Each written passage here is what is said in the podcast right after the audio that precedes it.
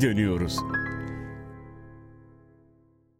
Geri dönüyoruzdan herkese merhaba. Alnımızın akıyla 7. bölüme erişmenin e, kıvanç ve gönencini e, yaşadığımız bugün de sevgili hocam Töre Sivrioğlu'yla daha önce de ilan ettiğimiz üzere bizi çok heyecanlandıran bir konuyu konuşacağız. Biraz takvimden bahsedeceğiz. Hocam sana elbette sorularım olacak ama ben takvimle ilgili biraz konuşmak isterim eğer müsaaden olursa.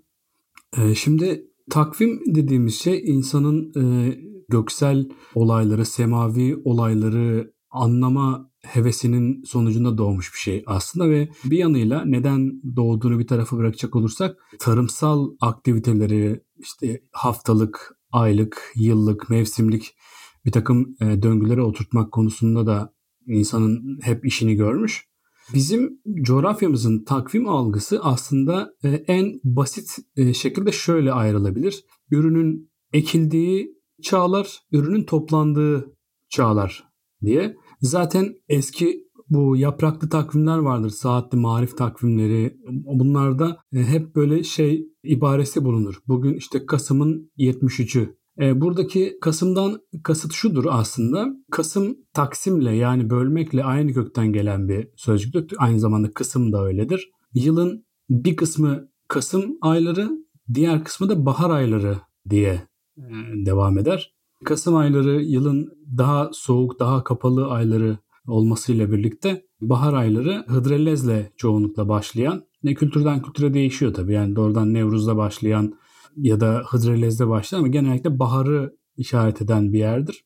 E, bu Kasım sözcüğünü biz dilimizde hala kullanıyoruz. Taksim etmek yani yılı taksim etmek, yılı kısımlara bölmek anlamındaki geleneğimizden kalan Kasım sözcüğünü dilimizde hala kullanıyoruz. E yine ay adlarından bahsedeceğiz tabii de bir de şeyi bilelim hocam e, takvim sözcüğünü takvim de kavimle aynı kökten gelir. O da yine aynı şekilde taksimle tam olarak aynı niyetle kullanılmış bir kelime. Takvim kavm etmek demektir. Yani yılı çeşitli kavimlere, çeşitli bölüklere ayırmak e, demektir ve biz bugün takvimi e, hakikaten de yılı yılın çeşitli mevsimlerini, günlerini, aylarını birbirinden ayırmak üzere hepsine farklı özellikler, farklı beklentiler atfetmek üzere birbirinden ayrı tutmaya kullanıyoruz takvimi.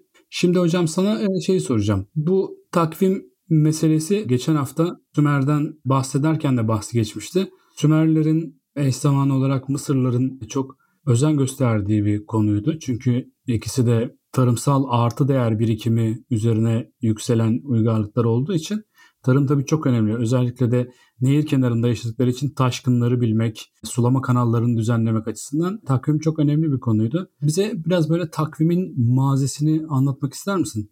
Elbette e, Mısır takviminden bahsetmiştik. Mısırlılar daha iyi Mezopotamya'dan demiştik yani takvim yani daha iyi derken kastettiğimiz güneş yılının gerçek olarak hesaplama konusuna daha iyiler.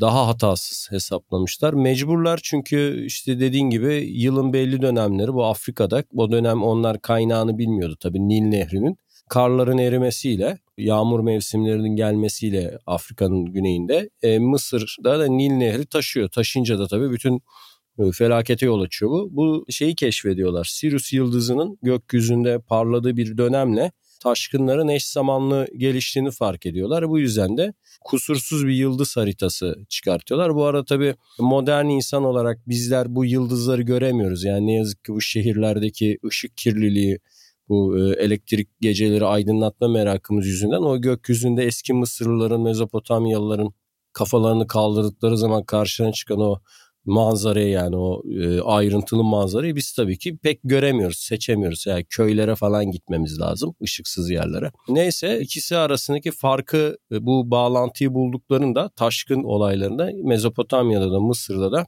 kusursuz bir güneş takvimi çabası hazırlığı var ama ilginç bir şekilde tabii sadece güneş takvimi kullanmıyor bu topluluklar. E, aynı bölgede ay takvimi kullananlar da var. Yani zaten bir temel güneş takvimi yani işte şemsi takvim dediğimiz bir de ay takvimleri, kameri takvimler var ama kameri takvimler kullananlar sanırım tarım yapmayanlar yani onlar biraz daha böyle göçebe Arap bedevi e, kültüründe yani tarımla çok ilgilenmeyen mevsimsel değişimlerden e, tarımcılar kadar etkilenmeyenler ay takvimi kullanıyorlar diye biliyorum. Bilmiyorum ben de sana sormuş olayım. Senin bildiğin benzer bir ay takvimi kullanan ve tarımla da çok uzmanlaşmış bir kültür biliyor muyuz?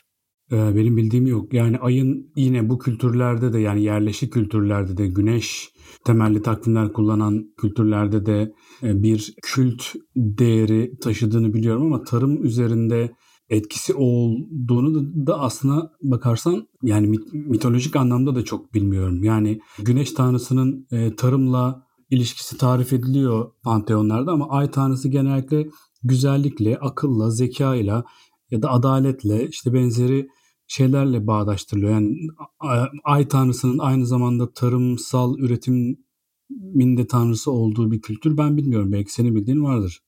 Yani bu işte öğrenciler şey sorular sorarlar. Yani neden bu işte ay takvimi ile ilgili hesaplamalar yerine tarih boyunca güneş takvimi tercih edilmiş. Yani bu e, astronomi ile ilgilenmeyen insanlar için hani bu ikisi arasında sanki çok fark yokmuş gibi gözüküyor ama aslında ay takvimi biliyorsun yapay takvimler yani doğada karşılığı olmayan e, güneş takvimi gerçek. Şimdi e, ay takvimi kullanan toplumlar yani nasıl diyelim mesela Osmanlı Devleti'nde hani kameri takvimi kullanıyor ya hicri kameri bu arada bu terimleri de herhalde biraz açıklamak, açmak gerekir. Hicri takvim nedir, hicri kameri nedir, hicri şemsi nedir diye. Bunları biraz açıklamak ister misin sen?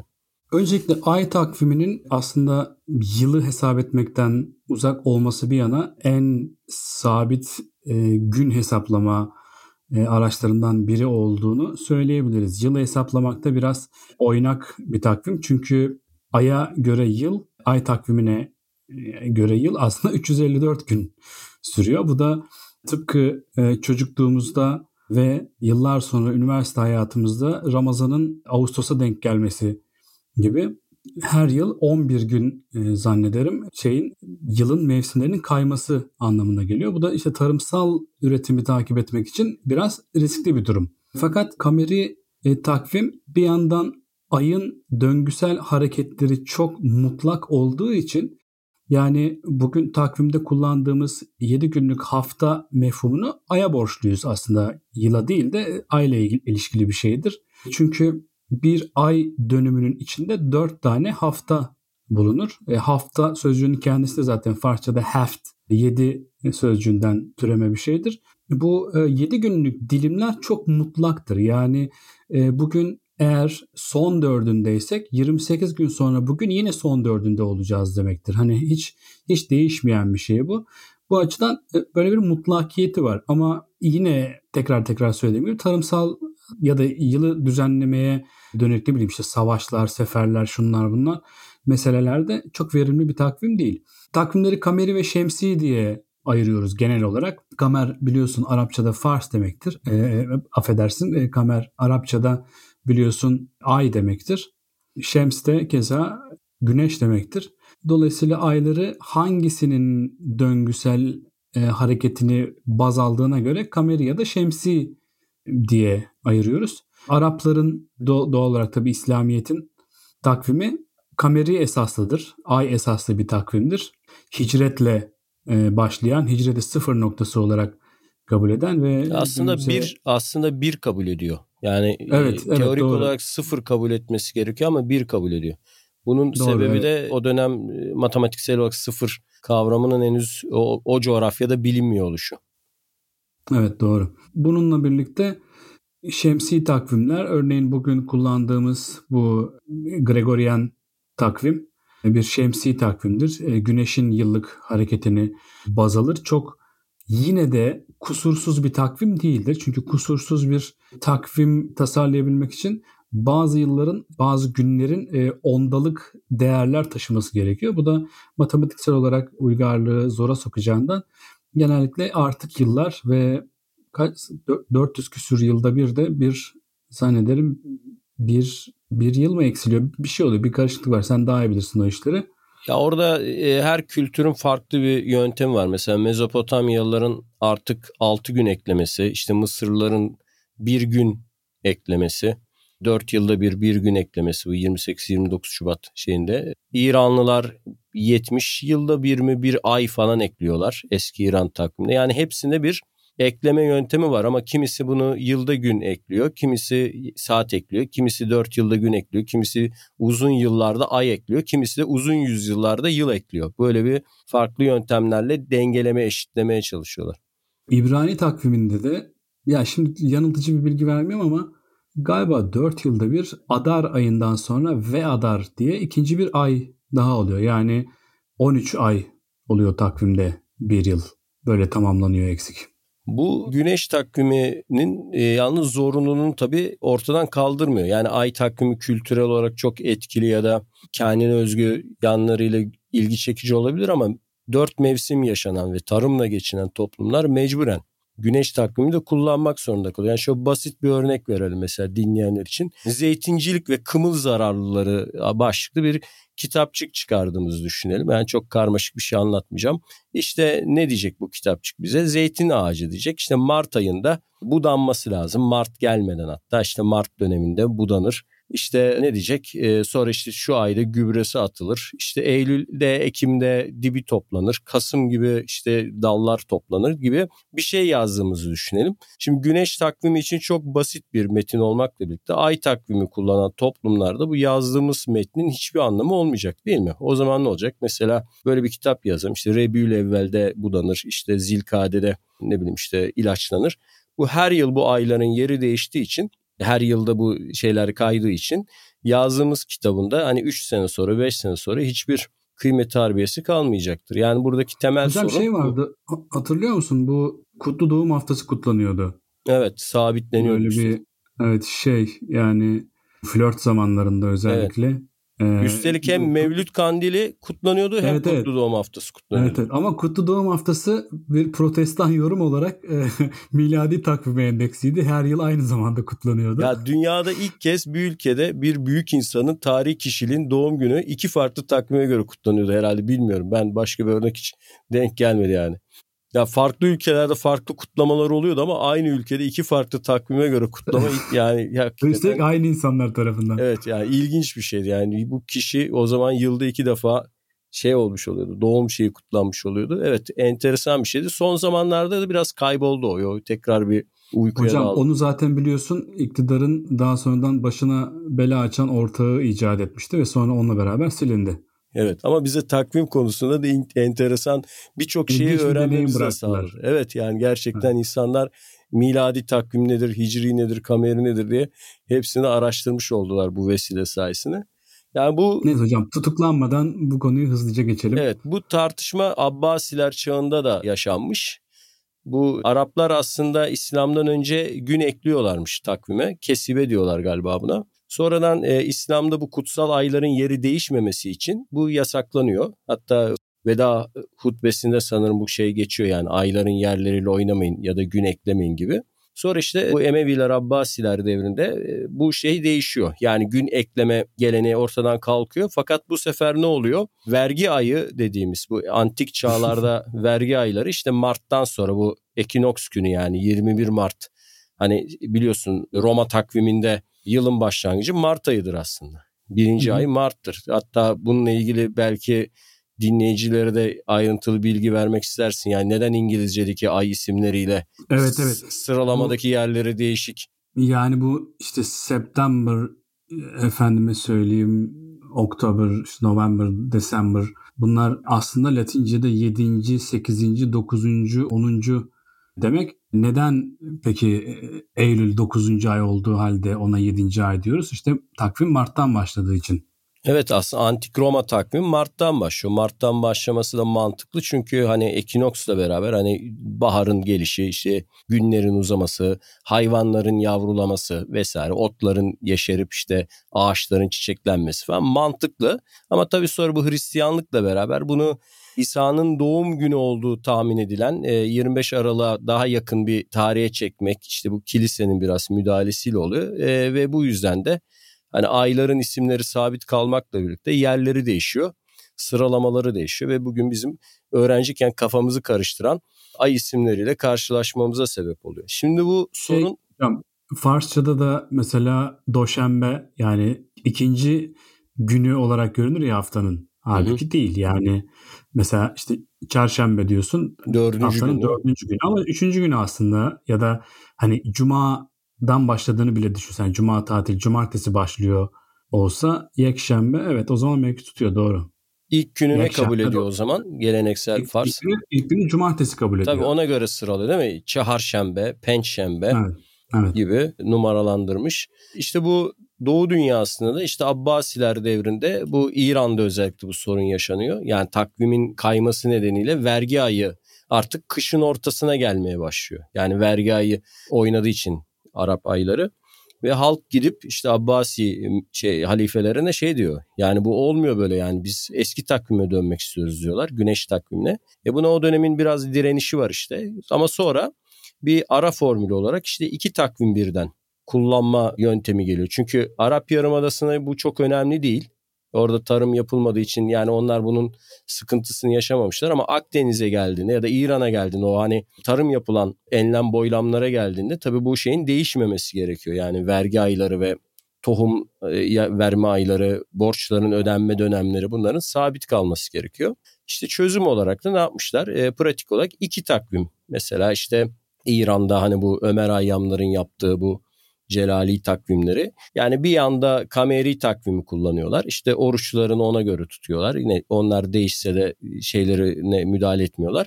Ama vergileri, işte ticari anlaşmaları, borcu, harcı, senedi güneşe göre hesaplıyorlar. Selçuklu'da da işte böyle. Yani İran dediğimiz zaten Selçuklu döneminde de böyle. Babürler'de böyle. Onlarda da iki takvim var. E Osmanlı'da da böyle. Hani gene o evet. babaannelerimizin takvimlerinde bir de ne vardı hatırlarsın. Bir Hicri kameri ve Hicri şemsi bir de orada bir Rumi mesela yazardı. Rumi evet. şeydi. Şemsi bir tak şeydir ölçümlü. Evet. Güneşe göre evet. Rumi. 1700'lerde evet. başlıyor galiba. Sıfır noktası herhalde 1700'ler ya da 1600'lerin sonu olması lazım. Böylece ortaya e, aynı anda kullanılan 3-4 tane takvim çıkıyordu. Tabii bunun dışında yani farklı etnik toplulukların kendilerine baz aldıkları takvimler de kullanıyordu Osmanlı. Yani Rumların takvimi başka, Ermen, Ermenilerin başkaydı. Ne bileyim Levantenler Gregorian takvim kullanıyorlardı zaten. Yahudilerin kendi takvimleri vardı. Tabii mesela e, bu İstanbul'un fethiyle ilgili Bizans yazarları ne diyor? 6500 bilmem kaç yılı falan öyle yazardı. Yani şeyden başlatarak kitabı mukaddesteki yani yaratılış olarak düşünülen dönemden başlatılıp öyle öyle hatırlıyorum. Yani bizim bugün işte 1400'ler 1500'ler dediğimiz döneme Bizans yazarları o dönemde yaşayanlar 6000 küsurlu yıllarla hesaplıyorlar diye hatırlıyorum. Ee, şu anda hocam 5782 yılındayız Yahudi takvimine göre de. Ya onlara göre değil mi? Evet yani böyle şey gibi bir bilim kurgu e, rakamı gibi geliyor kulağa ama e, kitap mukaddes temelli bir takvim olduğu için yani ilk insanın halk edilişinden itibaren e, işte bu orta çağın Tevrat bilginlerinin geriye dönük hesap yaparak çıkardığı bir takvim bu. 5782 e, yılını idrak ediyoruz şu anda. Kilise sanırım hatırladığım kadarıyla dünyanın yaratılışını milattan önce 4004 olarak hesaplamıştı. Yani çok uzun bir dönem bu jeolojinin doğuşuna kadar falan işte 18. yüzyıla kadar kabul evet, edilen doğru. genel resmi ama tabi bu şu anlama gelmiyor. Mesela Çin'de ya da Azteklerde dünyanın yüz binlerce yıl önce yaratıldığına dair falan anlatılar da var. Ya bu gene bu bu coğrafya özgü bir yani bu kadar genç bir dünya tasarımı yani 5-6 bin yaşında bir dünya tasarımı gene bu semavi dinler dediğimiz şeyin inanç coğrafyasının takvimlerinde yoksa Çin, Maya ya da işte bu Amerika'daki takvimler oldukça geçmişe uzanan şeyler var. Döngüler var yani. Bir de Kitab-ı Mukaddes'te yani nasıl yorumlandığını bilmiyorum teolojik olarak tabii de şöyle şeyler var. Örneğin işte Adem yaklaşık 900 küsür yıl yaşıyor. Yine Nuh 900 küsür yıl yaşıyor. İşte aradaki o diğer peygamberler yani Yahudilerin o avot dediği atalar işte ne bileyim işte Nuh'un oğulları Nuh'un atası bunların hepsi böyle en az yaşayanı 600-700 yıl yaşamış görünüyor. Yani bir kısım daha reformist teoloji çevreleri bunların aslında doğrudan bir peygamberin ömrü değil dünyanın bir çağını hani ima ediyor olabileceği şeklinde. Hanedan gibi yani mesela. Evet. Bir, bir evet yani ya da biraz bir öyle bir şey herhalde. Durum böyle. Neyse şeyi soracağım. Biz şimdi 7 günlük bir hafta sistemi kullanıyoruz ve bir ay ortalama 4 hafta kadar sürüyor. İşte bir hafta dediğim gibi 7 günden oluşuyor ve işte 24 saatlik günler yaşıyoruz. Bu bizim için normal olan bu. Fakat şöyle bir şey var. Örneğin Yahudilerde Şabat yani e, bu Tanrı'nın çalışmayı değil oturup dinlenmeyi, ibadet etmeyi emrettiği Şabat yani cumartesi günü biliyorsun cumartesi sabah uyandığında başlamıyor. Cuma Gece, akşamı bizim cuma, cuma gecesinden cuma başlıyor akşamı, Evet tabii Hı. cuma akşamı bizim takvimimize göre cuma akşamı hava karardıktan sonra başlıyor. Aslında İslam takviminde de böyledir. Hava karardığı zaman kandil başlar. E, hava karardığı zaman bayram başlar. Bunun da tabii şimdi güncel yorumları belki biraz daha farklı olabilir ama Yahudilikte hala mutlak bir şeydir. Yani Yahudilik, e, Yahudi takviminde bir gün önceki günün havanın kararmasıyla başlar ve havanın tekrar kararmasıyla sona erer. Yani şey gibi nasıl ki oruç güneşin batışıyla sona eriyor. Çünkü günün bittiği ve hesabın kapandığı, o günlük hesabın kapandığını e, varsayıyor fıkıh.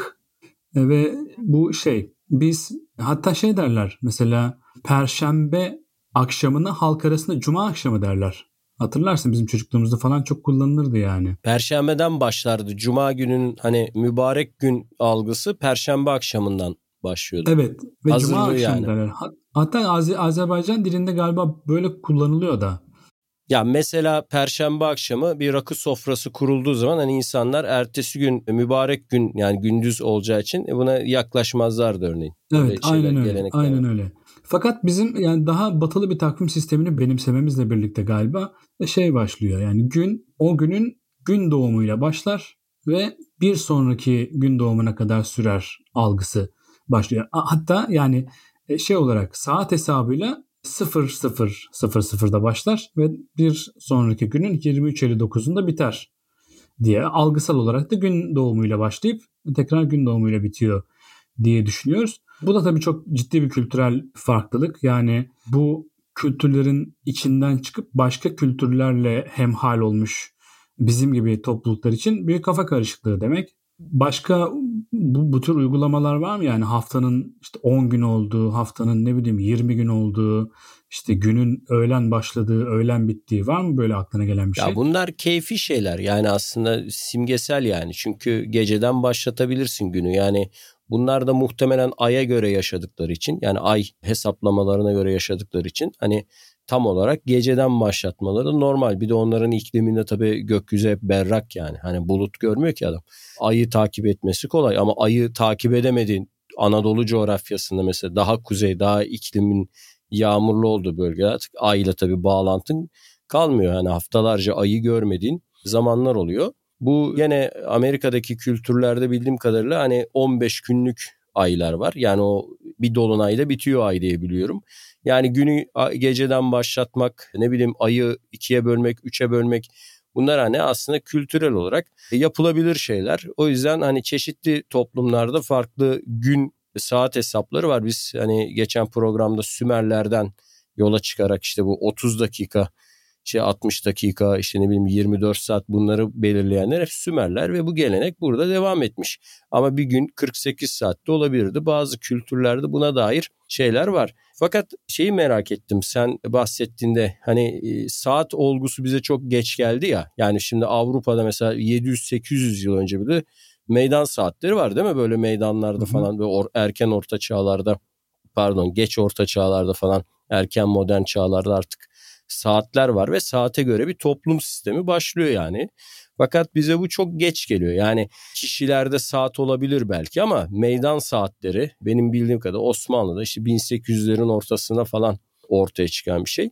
Bunun kültüre etkisini nasıl düşünüyorsun? Yani zamanı böyle kuşluk vakti işte e, yatsı vakti vesairelerle algılayan bir toplumun saate göre dönüşmesi zaman algısının acaba bunun etkilerin ne neler olmuş olabilir? Ya Töre galiba bu işin içinde şöyle bir rahatlık da var. Yani özellikle bu coğrafya için söylüyorum. Zamanı takip etmek için saate ihtiyacın yok. Çünkü zaten güneşin ve ayın tabii hareketlerine göre düzenli olarak sana zamanı hatırlatan bir uygulama var. Ezan.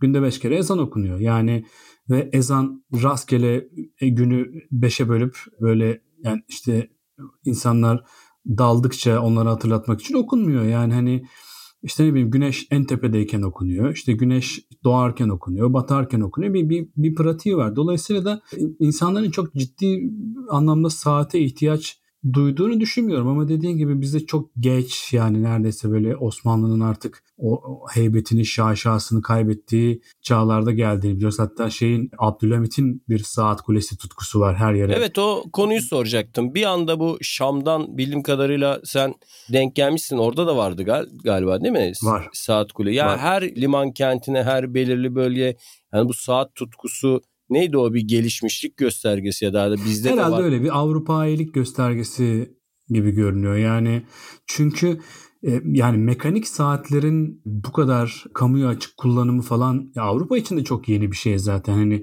güneş saati ne bileyim işte kum saati işte çeşitli usturlaplar bilmem neler falan filan. Belki bu işle ilişkili olan adamlar yani muvakkitler tarafından zaten kullanılıyordu belki ama yani saat kavramının bir kamu meselesi olması çok yeni bir şey aslına bakarsan. Çünkü yani tarım toplumu için saatin o kadar önemi yok. Gün doğarken uyanırsın, işte hayvanlarına bakarsın, tarlana gidersin. Öğlen girer bir gölgenin altında dinlenirsin.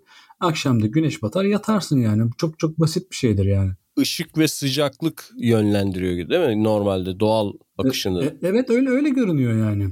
Şeyi de konuşalım istiyorum ya. Bu şimdi aylara verdiğimiz isimler kültürümüze dair çok ciddi fikirler söylüyor. Örneğin şeydeki e, Slav kültürlerinde ağırlıklı olarak bu Latinceden devşirilen adlar örneğin yanvar diyor mesela yani şey Ocak ayı için işte Slav dillerinde işte fevral diyor işte Mars diyor ne bileyim April diyor Avril diyor.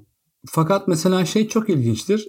Polonya Slavların içerisindeki belki de en katolik topluluklardan biri olmasına adam papa çıkarmış arasından yani daha ne kadar katolik olsun. Mesela e, Lehçe'deki ay adları Latin ay adları değildir. Böyle hiç belki de hiç hayatını görmediğin böyle o karma karışık Lehçe harflerin dizilmesiyle yazılmış ay adları vardır. Yani ben bir o, o, o oranın kültürüne dair de bir şeyler söylediğini düşünüyorum şeyin e, takvimdeki ay adlarının.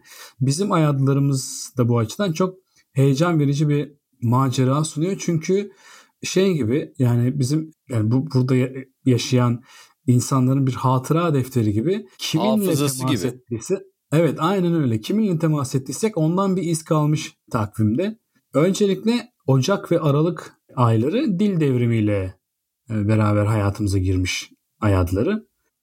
Ama halk kullanıyormuş onları. Yani şimdi evet yani İsmet Paşa zamanında bu kanuni sani, kanuni evvel falan teşrini sani bunları kaldırıp işte Ekim, Ocak falan bunlar Aralık geliyor ama bildiğim kadarıyla gene halk kültüründe, halk şiirinde, şarkı şeylerinde falan var onlar. Hani hiç bilinmeyen ay isimleri de değil ama resmiyet kazanması evet 40'lı var. yıllar. Yani yani galiba zaten biraz daha şey gibi devletin dilinde işte bu kanunlar, teşrinler daha hakimdi. Ocak ayının adı buradan geliyor. Ocak ayının adı ile ilgili aslında şunu söyleyebilirim. Yani teşrini evvel, teşrini sani yani Ekim ve Kasım. Kanun evvel, kanun sani yani Aralık ve Ocak da bunların adı. Kanun evvel sözcüğüne her zaman çok takılmıştım. Yani e, eski yazı okuyamadığım zamanlarda, gençlik zamanlarımda. Neden kanun? Diye çünkü Biri- kanunla Birinci kanun da deniyordu hatırlar Evet, biliyorsun. evet. Birinci evet, kanun, birinci ikinci kanun. ikinci kanun. Cumhuriyetin ilk yıllarında hatta öyle kullanılmış. Birinci kanun, ikinci kanun diye. E, ama neden kanun yani? Hiç, hiç anlaş, an, anlayamıyordu bunu. Ne zaman ki eski yazı öğrendim ondan sonra işin sırrı çözüldü. Kanun yani yasa olan kanun kafla yazılıyor Hı hı. eski yazıda. Hatta şey de öyle. Enstrüman olan kanun da kafla yazılıyor. Fakat kanun evvel kanun sahindeki kefle yazıyor. Aslında kanun Yumuşak. evet. doğrusu. E, Yani kanuni sa- kanuni evvel kanuni sani diye ve e, kanun ocak demek, soba demek şeyde. Yani ateş yakma yeri demek Arapçada. Bunun için kullanılan kelimelerden biri. O yüzden ilk Ocak ayı ve ikinci Ocak ayı diye adlandırmışlar ve ikinci Ocak ayı sonradan Ocak ayının adı olmuş. Ondan sonra Şubat geliyor. Şubat Yahudilerin Şabatı ile aynı kökten gelen bir sözcük ya da e, Arapçadaki sebat, sabit sözcüğüyle aynı kökten geliyor. Bize, Durmak, duraklamak demek. Bize hangi Bize Süryanice'den gelmiş. Süryanice'den. Bize Süryanice'den gelmiş. Ama ilginç bir şekilde Akatların takviminde de Şabatu adı. Yani evet. böyle hani Süryaniler aracılık etmiş. Aslında ta şeye kadar Akatlara kadar uzanıyor şey. Çünkü inanç şu e, kışın artık o ocağın netameli zamanlarını atlattığını ve kışın artık durulmaya başladığını yani sebat ettiğini yani tıpkı Tanrı'nın Yahudileri cumartesi günde yapmalarını emrettiği gibi şabat ettiği artık durakladığı bir mevsim olduğu için yılın şabatı yani kışın şabatı anlamında Şubat denmiş. Sonra Mart geliyor biliyorsun. Mart'a Mart... geçmeden bir şey sorayım peki. Neden Şubat ayı kısa oluyor? Ne onun fazladan günlerine ne olmuş? Bilmiyorum hocam sen söylemek ister misin? Ben söyleyeyim. Şimdi bu diğer ay atları ile ilgili önceden biraz tabii ipucu vermiş olacağız ama Mahir hocamızın anlatacaklarını kesmeyeyim. Bir takım Roma imparatorları kendi aylarına e, tahta çıktıkları, yönetime geçtikleri zamanları kendi isimlerini o aylara veriyorlar. Ve o bir diğeri diğerini kıskandığı için ya benim e, ayım 30 onunki işte benimki 31 diye kavga çıkmasın diye Şubat'tan gün alıp kendi aylarını şişiriyorlar. Ama şimdi o şey şeye gelince Ma, Ma, Mahir Hoca'ya bırakıyorum şimdi sözü. Estağfurullah. Böyle şeyler deme bana ya ben böyle hocam hoca senin yanında. Olsun. Şubat Şubat'ın günleri böyle gidiyor. Mart ayı adını Yunanların savaş tanrısı Ares'ten, Mars'tan alıyor. Yani e, Roma'daki Mars, e, Yunanlardaki Ares. Buna aynı zamanda şey diyoruz değil mi hocam? Merih diyoruz. Arapçada Merih. Biz ha. çocukken de Merih denirdi zaten. Evet Merih denirdi. Hatta o filmler Hatta... uzay filmleri Merih'ten gelen istila falan evet, diye evet, öyle. Evet evet. Evet evet Baskan yayınları. Evet evet. ee, şey e, şimdi bu, buna Araplar mırrih diyorlar. Hatta şeyde de Gölpınarlı'nın Mesnevi şerhinde de bu çok uzun bir bölüm ayrılır buna. Şeyle birlikte savaş tanrısı ile birlikte anılıyor olmasının asıl motivasyonu şu. Efendim zorlu kış şartları altında sefer düzenlemek çok zor olduğu için askeri doyurmak, askeri ısıtmak, askeri nakletmek çok zor olduğu için maalesef kış aylarında ordular e, mobilizasyonlarını kaybediyorlar ve gökte e, Mırrih'in gözükmesiyle, gökte e, Mars'ın görünmesiyle Mart ayı başlıyor ve savaş tanrısının görünmesiyle birlikte artık ordular yeniden savaş yapabilecek duruma geliyorlar. Yeniden mobilizasyon kazanıyorlar. Ve bu arada şeyi de hatırlatalım bunları çok ciddiye alıyorlar. Mesela Alparslan Malazgirt Savaşı öncesi bu müneccimleri toplayıp ne zaman savaş açalım, hangi saatte başlayalım, hangi günde hep bunlar bir kent kurulurken, bir temel atılırken, bir savaşa ya da bir padişah sultan tahta çıktığı zaman tamamen şeylere bakılıyor. Mesela törenler hangi gün yapalım, yıldızlara bakarak karar veriliyor. E, bunlara da müneccim deniliyor. Belki bu kelimeyi de arada bir parantez içinde açıklamak istersin Mahir. Müneccim hocam e, necm sözcüğünden gelir. Yıldız demektir Arapçada. Necm çoğulu da nücumdur.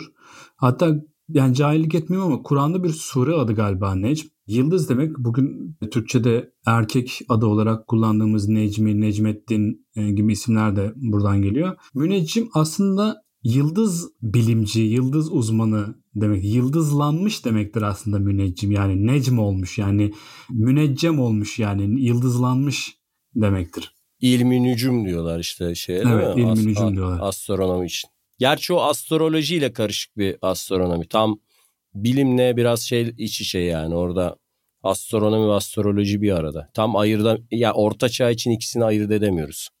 Yani adam bir yandan gezegenlerin hareketlerini ve takvimi anlatırken bir yandan da bunun işte vebaya yol açacağını, kadınların düşük yapacağını falan sultanın işte şu tarihte delireceğini falan da bir yandan da yani kehanetleriyle beraber geliyor.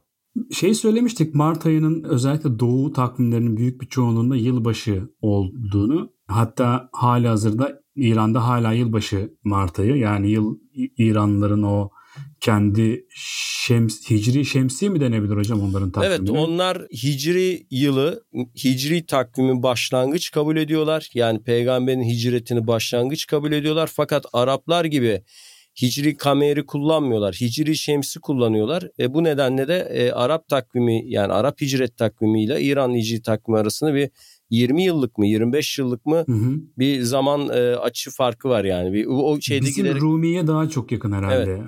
Yani sentez bir takvim kullanıyorlar. Çünkü demin anlattığımız mevzulardan ötürü pürüzsüz bir ay takvimi kullanamazlar. Ülkelerinin bulunduğu enlem boylamdan dolayı. Bu yılbaşının yani bir yılın çok mantıklı bir şekilde baharla başlaması. Çünkü kışta kış genellikle bir ölüm imgesiyle e, anılır. Doğa ölür, ağaçlar yapraklarını döker, otlar gider, işte hayvanlar e, sığınaklara çekilir, uyurlar neyse işte.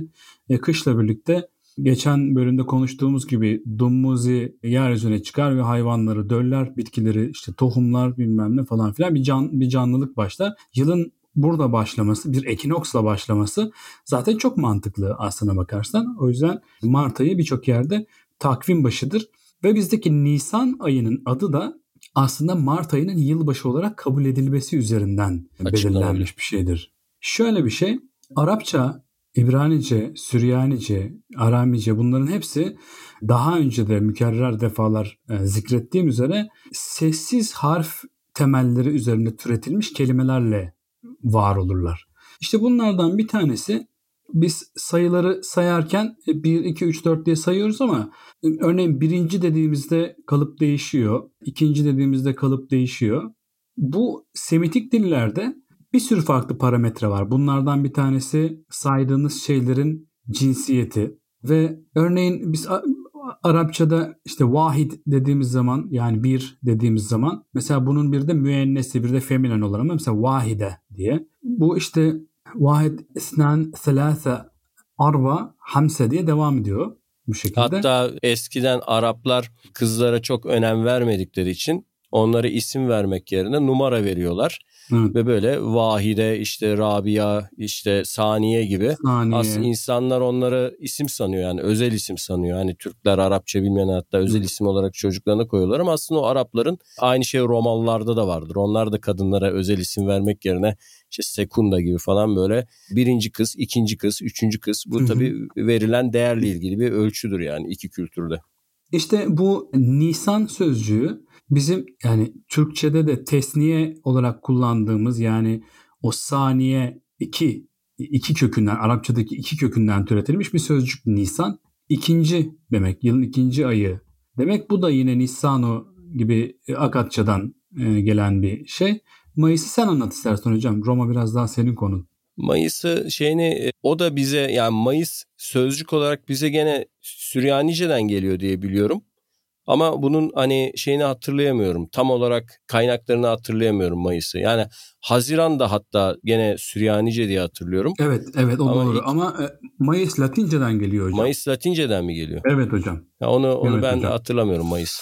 Yani bu Yunanca'da Mayos demiş ama bunun aslında şeydeki e, Maya, Latince'deki Maya sözcüğünden Roma tanrıçası Maya'nın adından. Çünkü Maya'ya atfedilen bir bir yoğurtu e, kutlanıyormuş bu ayda. Hatta bu Maya'nın Magia olarak yazıldığı metinlerde var. Mayus, Maya sözcüğünden türetilmiş bir şey. Bu zamanla Mayıs olmuş. Yani ben Latinceden geliyor diye biliyorum. Yok şey Ama öyledir. De... Hat, hatırlayamadım şimdi o kökenin. Haziran da sıcak demek hocam. Ya Haziran'ı şeylerde gördüm. Akat Babil şeylerinde metinlerinde aynı çok yakın bir telaffuzda geçiyor. Yani gene sesli sesli harfler yok ama hı hı. şeyler belli yani HZR şeyinden geçiyor, kökü geçiyor. O da sıcak demek diye biliyorum. Hatta böyle Hazaru, Hezzaru gibi böyle Onlarla ilgili evet köken de. olarak evet. öyle bir sözcükten geliyor. Öyle bir şey ama o da acaba Arapçadaki Hazara, yeşil hazr sözcüğüyle alakalı olabilir mi gibi düşündüm. Neyse çok kurcalamayayım burayı. Temmuz'u zaten herhalde geçen bölümde konuşmuştuk. Evet Temmuz, Dumuzi'den, du, Sümer'den Dum, bahsetmiştik. Dumuzi'nin Akat versiyonu demiştik. Ağustos çok ilginç bir ay. Temmuz'da Ağustos'un... biraz duralım ama Temmuz'un Latince şeyinde söylemek lazım. Ha evet doğru doğru. Yani Julius ayı olarak yani onu da gene hatırladığım kadarıyla Kaiser'ın yani daha çok Fransız telaffuzuyla Sezar diye biliyoruz ama şeylerde derslerde yani ilk çağ derslerinde Sezar dediğiniz zaman hani hocaları kızar ve Kaiser diye düzeltirler. O doğru okunuşu da o zaten Kaiser. Onun herhalde konsül olduğu ay diye hatırlıyorum. Ya yani onun şerefine onun için yani ona biraz da dal kavukluk olsun diye o aya o ismin verildiğini hatırlıyorum. Julius yani July Batı dillerine geçen. Şeyin de Ağustos'un da adı yine bir Roma İmparatorundan geliyor ama Roma İmparatorundan önce yanlış hatırlamıyorsam Sixtilis gibi bir adı var. Evet Ayın. daha iddiasız bir adı var evet. ama işte bu şey, 6. ay anlamında e, ama işte neden Ağustos olduğunu sen anlat istersen. İşte Octavius kendini imparator ilan ettiği zaman e, o, o dönemde yani o tam o şeye denk geliyor. Kendi tahta çıktığı ayı adını değiştirerek işte Ağustos ayı olarak belirliyorlar. Bu evrenselleşmiş gibi yani işte bu doğu toplumlarına da Ağustos olarak geçmiş. Bir de demin dediğimiz gibi bu ikisi de yani aylarının gün olarak fazla olmasını istemişler ve normalde hani yanlış hatırlamıyorsam hem Temmuz hem de Ağustos 31 gün diye hatırlıyorum. Evet aynen öyle. Onlar işte yani ben Sezar'dan, Kaiser'dan aşağı değilim. Benim ayım da hani bu şey gün olsun. Aynı günde 31 gün olsun diye ayın gününü arttırıyor. Bu günü de işte garibim zavallı Şubat'tan çekiyorlar. Ama niye Şubat'ı burada kurban seçiyorlar onu hakikaten bilmiyorum. Çünkü Ama sen son ayı hocam. ha yılın ondan son ayı tabii, olduğu tabii. için önemsiz. Önemsiz bir ay yani evet. Hocam Eylül sözcüğünün Süryancı'da e, hatta Akatça'da Elul'un üzüm demek olduğuna dair bir şey okumuştum. Bir şey bağ bozumu ayı olması e, açısından Elul e, hatta İbranice'de de yani şeyde e, Yahudi takviminde de bu ayın adı Elul'dur hala. Ekim dediğimiz gibi teşrini evvel Kasım teşrini saniydi. Sonradan Ekim e, oldu. Teşrinin ne demek olduğunu hatırlamıyorum ama sen hatırlıyor musun bilmiyorum. Onu ben de hatırlamıyorum. Yani Neyse e, o zaman evet boş şey yaratmayalım, fantazya üretmeyelim. Onları ya da serbest çağrışım onu ben de hatırlamıyorum teşrinle. Hocam hemen hemen gizemi çözdüm. Bir anda böyle bir aydınlanma yaşadım. Tişri hocam şeyde İbranice 7 sözcüğünden gelme. Yani çünkü yılın 7. ayı oluyor ama nereye göre 7. ayı oluyor? Biraz kafam karıştı açıkçası. Tabii onu şeyi bilmek lazım. İbranilerin hangi dönemde ayları nereden başlattığını bilmek lazım. Evet ama çoğunun arkasında bir sayısal bir şey var. İstersen bir kapatmadan önce de günlerle ilgili, batıdaki günlerle ilgili biraz bizi bilgilendir. Yani batıdaki gün isimleri nereden geliyor? Aslında bu konuda senin engin e, bilgine başvurmak daha sağlıklı olacaktır. Çünkü e, hepsi hemen hemen e, bir tanrı adından geliyor ya da tanrı kimliği kazanmış bir gök cisminin adından geliyor. Örneğin Sunday'in işte güneş günü e, olması, işte Saturday'in şey olması, Saturn günü Saturn olması gibi. Monday'in ay günü olması gibi. Ay günü. Bir de yanlış hatırlamıyorsam e, Frida bu Vikinglerin, Nordiklerin tanrıçalarından biriydi galiba. Frida günü diye Friday Oradan geliyordu diye hatırlıyorum. Thor bizim çocukluğumuzun Thor, evet, ka- evet, olmuş sonradan. Kahramanlarından Perşembe. Thor'u da burada anmadan geçmeyelim. Sonra Wednesday var çarşamba. O da Odin's Day. Evet Oden. Woden. Odin tabii, tabii, tabii, şey, kuzeyde Woden daha çok telaffuzu.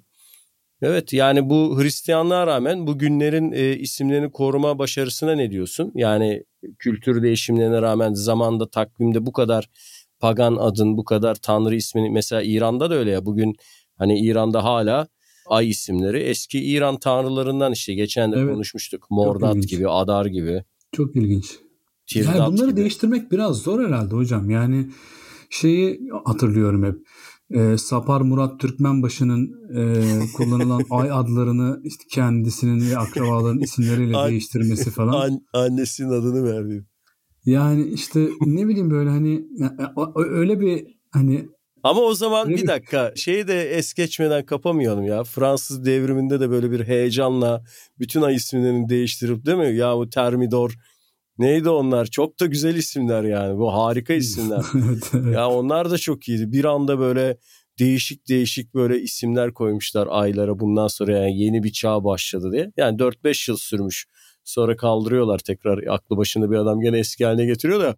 Ama o şeyler çok hoş ya. O zaman verilen isimler hani o döneme de adını veriyor. Mesela Termidor dediğin zaman Allah Allah nedir bu falan gibi. O dönemin devrimci yani Fransız devrimi ay isimleri ama şeylerini hatırlayamadım şimdi. Bir ara biliyordum çoğunu. Yani şey gündelik dilin çok içinde olan şeyler ay ve gün adları tabii. O da ister istemez e, değiştirmeyi zorlaştırıyor bence. Yani şeyin ocağın yani kanuni saniyenin ocak olabilmesi halkın dil geleneğinde ocağın zaten var olmasıyla alakalı. Yoksa evet. yani bugün Mart ayının adını işte atıyorum işte Lombelico del Mondo diye değiştirsen herhalde e, yani biz mesela en az iki nesli kaybet yani hiç asla kimse ya Lombelico del Mondo'nun dördünde nikahım var falan diye kullanmayacaktır. Ya evet zaten hani bunu konuşmuştuk. Öz Türkçe'ye dönüş ya da Türkçeleştirme faaliyetinin eğer halkta yani geleneksel dilde karşılığı pek yoksa mantıklı bir şeyde oturmuyorsa o dilde evet tutmuyor ama tutanlar da işte böyle arka planında bir güç şey varsa etki varsa tutuyorlar. Bunları da tutan çok iyi tutmuş ama nadir isimlerden evet. ama sağlam bir şekilde yerleşmişler yani resmi olarak da. Bir de halk dilinde kullanılan ama resmi takvimde tercih edilme isimler var. Mesela Nisan'ı açar ay derler bazı bölgelerde ya da avril derler. Hatta şey kork avrilin beşinden öküzü ayırır eşinden diye söz vardır. April sözcüğünden türeme bir şey bu tabi. April de Latince'de açmak demek. Yani aperire diye bir fiil var. E, çiçeklerin açtığı mevsim olduğu için e, açma mevsimi diye. O yüzden April, Aprilis olmuş bu şeyin adı. Ya işte bu Fuat Köprülü'nün bıraktığı bir miras var ya hani bizim kültürümüzde Roma Bizans mirasının geçmişin çok bir etkisi yok gibi bir karşı çıkışı vardı ve bu fikri de bayağı yerleşti. Aslında bu isimler e, bunun da biraz eleştiriye tabi tutulması gerektiğini gösteriyor. Yani o kadar da hani Roma Bizans'tan kalan antik çağdan kalan aslında o kadar çok isim ve yerleşmiş terim var ki yani o toplum bunları da kabullenmiş. Yani konuşmanın başında şey demiştik yani hafızası gibi bu isimler, e, ay isimleri, takvimlerde gün isimleri. O yüzden hani olağanüstü derecede bir zenginliği yansıtıyorlar. Yani Farsçası, Türkçesi, Rumcası, işte Latinceden gelenekleriyle Süryanice'den çok enteresan bir zenginliği yansıtıyor şeyler diyebiliriz. Zaman isimlendirmeleri. Hocam aslında haftanın günlerin isimleri üzerine de konuşmak istiyordum biraz ama e, vaktimizi epey aştık bugün. Çünkü yani takvim konusunda biraz böyle sınırsızca konuşacağımızı zaten öngörüyordum ama bu kadarını hesap etmemiştim. Onu başka bir sohbete bırakmak üzere bence artık toparlayalım. Söylemek istediğim bir şey var mı? Yok zaten biraz dediğin gibi konuyu uzattık. Dinleyen herkese iyi günler dileyelim. Yavaş yavaş şeyi kapatalım programı. Geri dönüyoruz'un dinleyicilerine e, teşekkür ediyoruz. Bize kulak verdiğiniz için, e, bizimle sohbete katıldığınız için. Haftaya yine e, Töre Hocam'la birlikte karşınızda olmak için elimizden gelen tüm gayreti sarf edeceğiz. Görüşmek üzere, hoşçakalın.